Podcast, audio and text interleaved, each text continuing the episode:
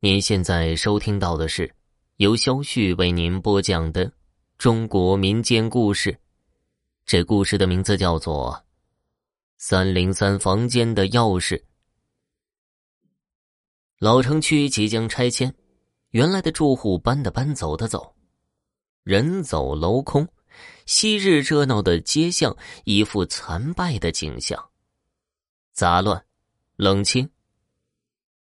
黄凯手拿着照相机，在小巷子里穿来穿去，想拍些图片作为纪念。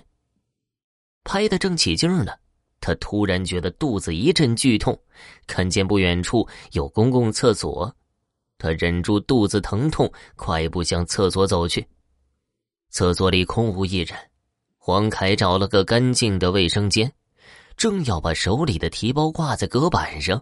忽然发现隔板的挂钩上挂着一把钥匙，他取下钥匙，顺手把提包挂在了挂钩上。谁的钥匙忘在这儿了？黄凯看着钥匙，心里打了个问号。这是一把极其普通的铜钥匙，上边有些铜斑，显然很久没有用过了。钥匙上面贴着一块胶布，胶布已经发黄，上面写着“三零三”。字迹有些模糊，但还是能够辨认出来。黄凯确定那是房间的号码。丢了钥匙的人一定很着急吧？肯定会回来寻找。冲干净厕所，黄凯正要把钥匙挂回原处，忽然想到这一带已经没有人住了，怎么会有人来拿钥匙呢？钥匙上面满是铜斑，显然是很久没有用过了。于是。他顺手把钥匙放进了口袋里，向外面走去。天色有些暗了，风刮着黑云从远处飘来，要下雨了。黄凯看见不远处有栋红砖砌成的老式楼房，有着长长的走廊，正好可以避雨。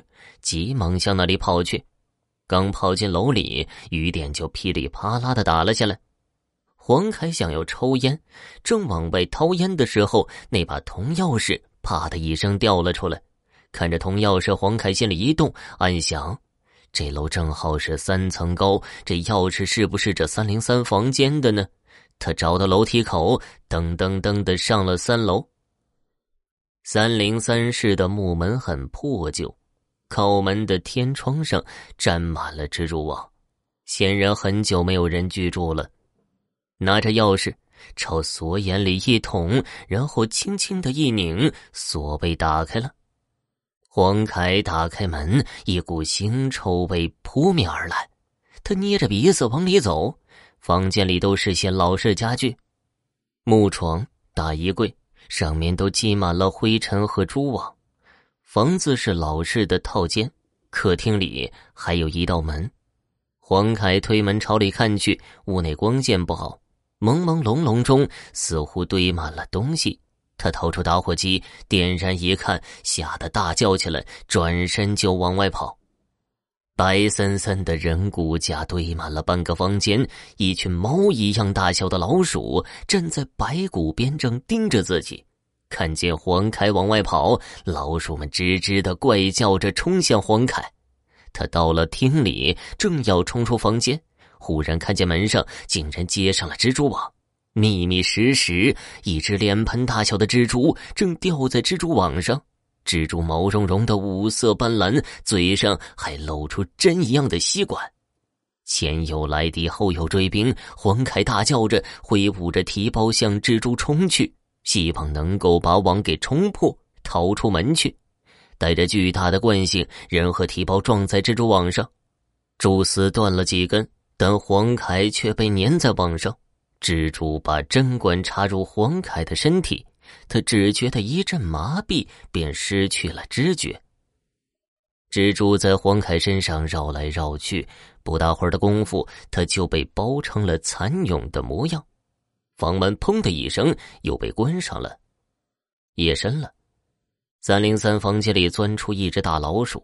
嘴里叼着一把铜钥匙在黑夜里飞快的向公共厕所跑去。老鼠爬上卫生间的侧壁挂钩把叼着的钥匙挂在壁钩上然后迅速的溜走了。有的时候啊好奇心真是要害死人的。听众朋友本集播讲完毕感谢收听。